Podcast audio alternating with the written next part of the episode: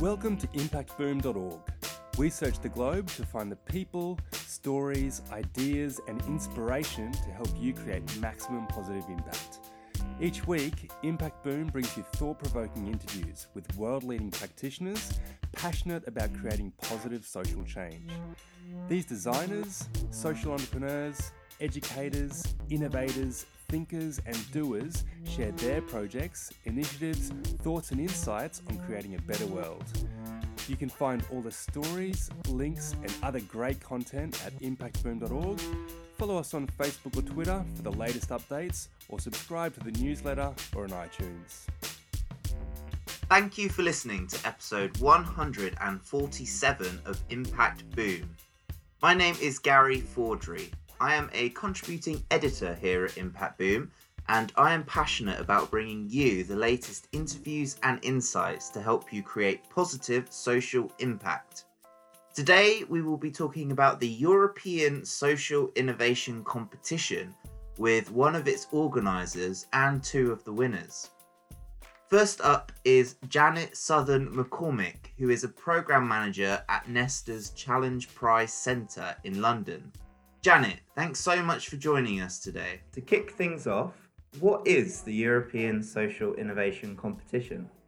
The European Social Innovation Competition is led by Nesta and includes partners Kennisland, Ashoka Spain, the European Network of Living Labs, and Scholz and Friends. It was launched in memory of Diogo Vasconcelos, a Portuguese leader who focused on fostering innovation to address some of the great societal challenges of our time. And the competition aims to promote social innovation across Europe. It's all about supporting new ideas, whether they come from established teams that are trying something new or individuals who may be starting a project for the very first time. Every year there is a dedicated theme, and this will focus on a societal challenge that requires fresh thinking to create new solutions. Fantastic. So, how exactly does it work? Well, across the EU and Horizon 2020 countries, anyone who has an idea that aligns to the competition's theme can submit an application, and, and that's what makes the competition inclusive. All applications that are eligible are reviewed by our panel of expert judges who select the top scoring 30 applications to be semi finalists. So, over the following months, these semi finalists access various components of the support package we provide.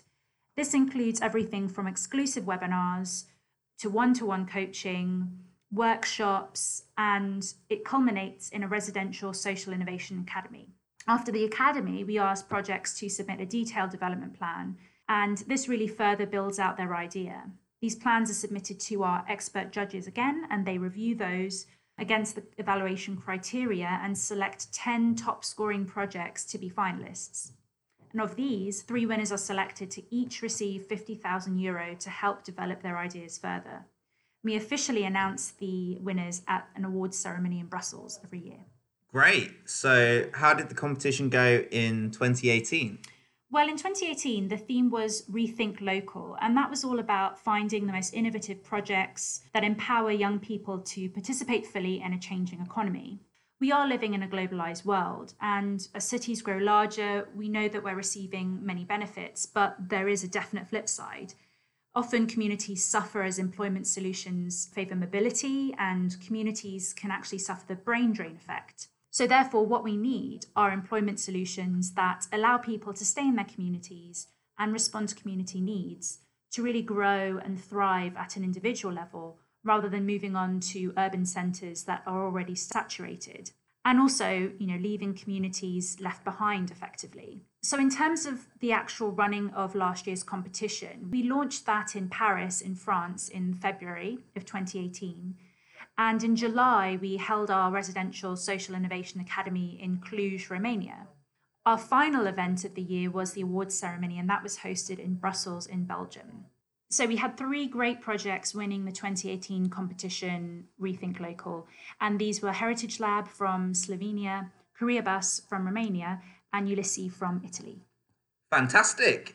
We're now going to speak to Armina Sirbu from the Career Bus team. Based in Romania, Career Bus were one of three 2018 winners of the competition.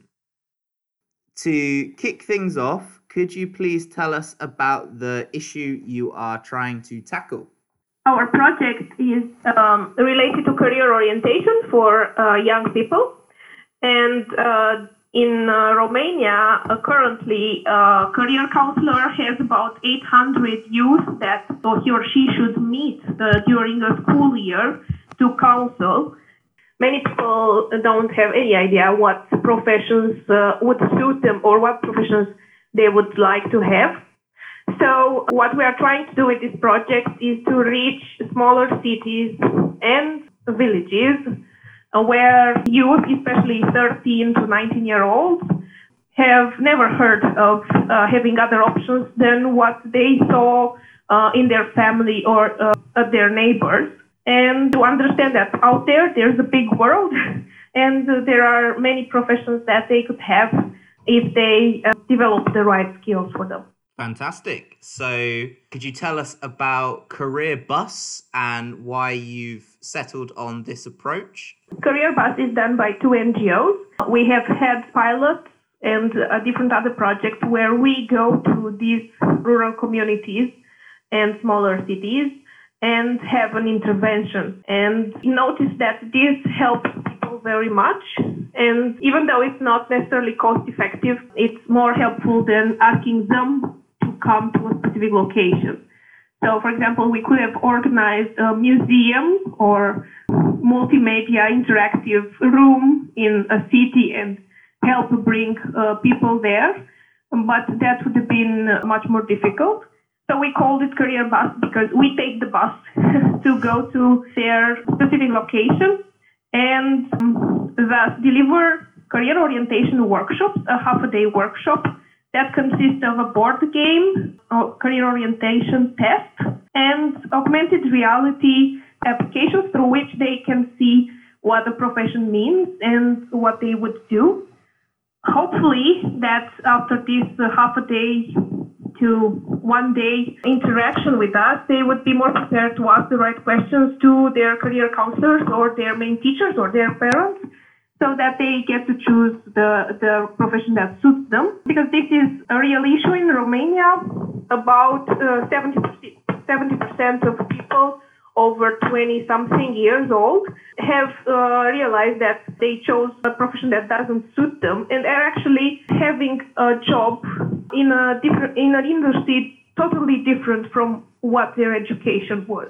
Okay, fantastic. And could you share a little about your experiences on the European Social Innovation Competition and how it helped you and the project? Uh, yes, it was very helpful because in Romania, uh, most of the NGOs are used to uh, finding a way to support their projects financially that is usually via a grant, so to say and they need to find creative ways of supporting their project without the support of uh, institutions. So during this competition, we actually found out that we could create a project that is also a business. So basically in Romania right now, the concept of social innovation or social entrepreneurship is uh, very, very little known. And you're either an NGO that is based on sponsorships and um, grants, but mostly sponsorships, or you are a company. So during this competition, we learned how we could actually have an impact, a social impact, and still make a profit out of this so that we could also support the whole organization and structure and the people that invest in this. I think this was the biggest aha moment. The fresh idea for Romania, at least that we could make impactful projects while being a company instead of being a, an NGO. Okay, great. And what are your plans for the future of Career Bus, including using prize money that you got from the competition? Yes, we actually started the project today uh, was the first uh, official workshop day. We we've designed a career orientation board game. We are really happy about it. Uh, we've tested it in the previous weeks and improved it. And after several iterations, today we delivered it to two groups. a group of 12 years old and another group of 15 years old. And we are doing this in one county, Argeș County. Uh, our goal was to reach uh, 300 youth this year, and I think that we can go for double. So we started uh, in Argeș County, and we will continue with Vâlcea County, which is a nearby county. And we already have some um, companies that were approached by the sales team that are interested in investing in buying the game and the time of the trainers so that they would come to some cities to their school, the schools that they would like to support in going through this experience. So I think that the feeling, actually, the first uh, impression is that everything is moving very fast and people are really open. I think that the, the communication from European level also helped a lot in the media during the previous months.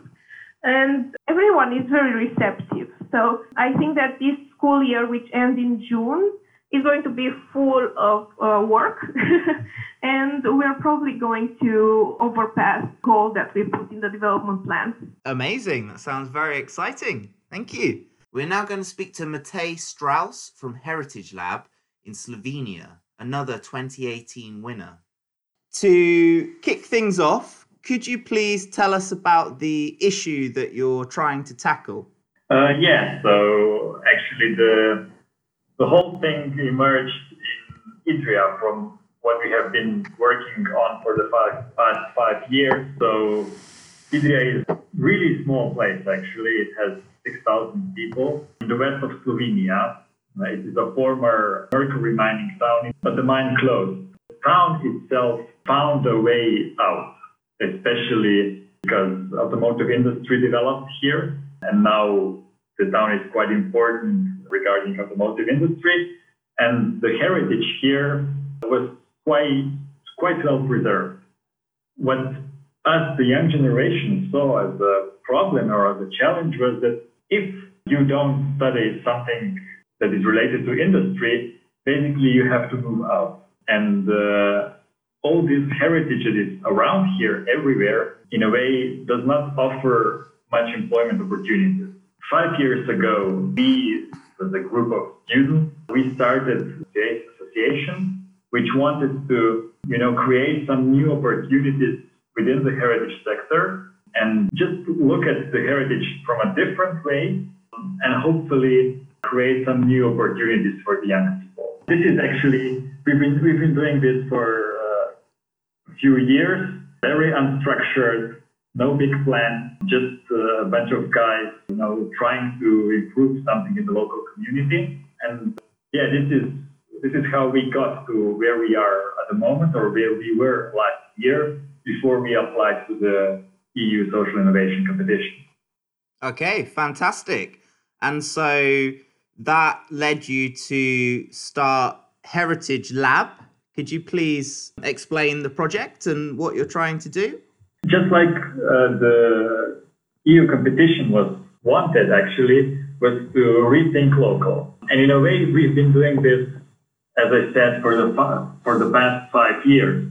Only that now we imagine what would happen if we would be innovating in the field of heritage more structured, you know, more in a more professional way, and of course with clearer, clearer goals. And this is how Heritage Lab emerged. In a way, what we thought of Heritage Lab was an incubator that would help young people, young people like us or younger, uh, our colleagues, to identify new opportunities within the heritage sector and develop them into business ideas.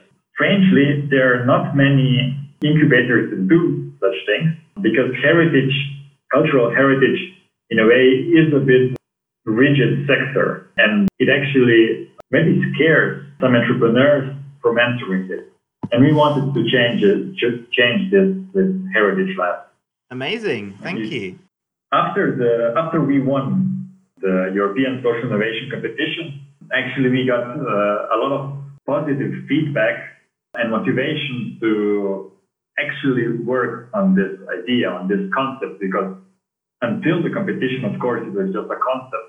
And in the in the weeks after the, uh, the award ceremony, while we were thinking how to implement it and how to proceed, we've contacted with Arctur, which is a high high performance computing company from Slovenia, which also had the same wish and the same uh, ambition to enter the heritage sector and uh, create new opportunities, especially to rethink cultural heritage using the digital solutions. Last month in, in January, we've agreed on, on how we how we are proceeding. So now Heritage Lab is cooperation between uh, IT company, which will help with the scaling of the whole idea. And we are just now in the process of selecting the, the ideas, the proposals. We are now gathering the business mentors and heritage experts that will help young people, but not only young people, in developing new ideas. Fantastic.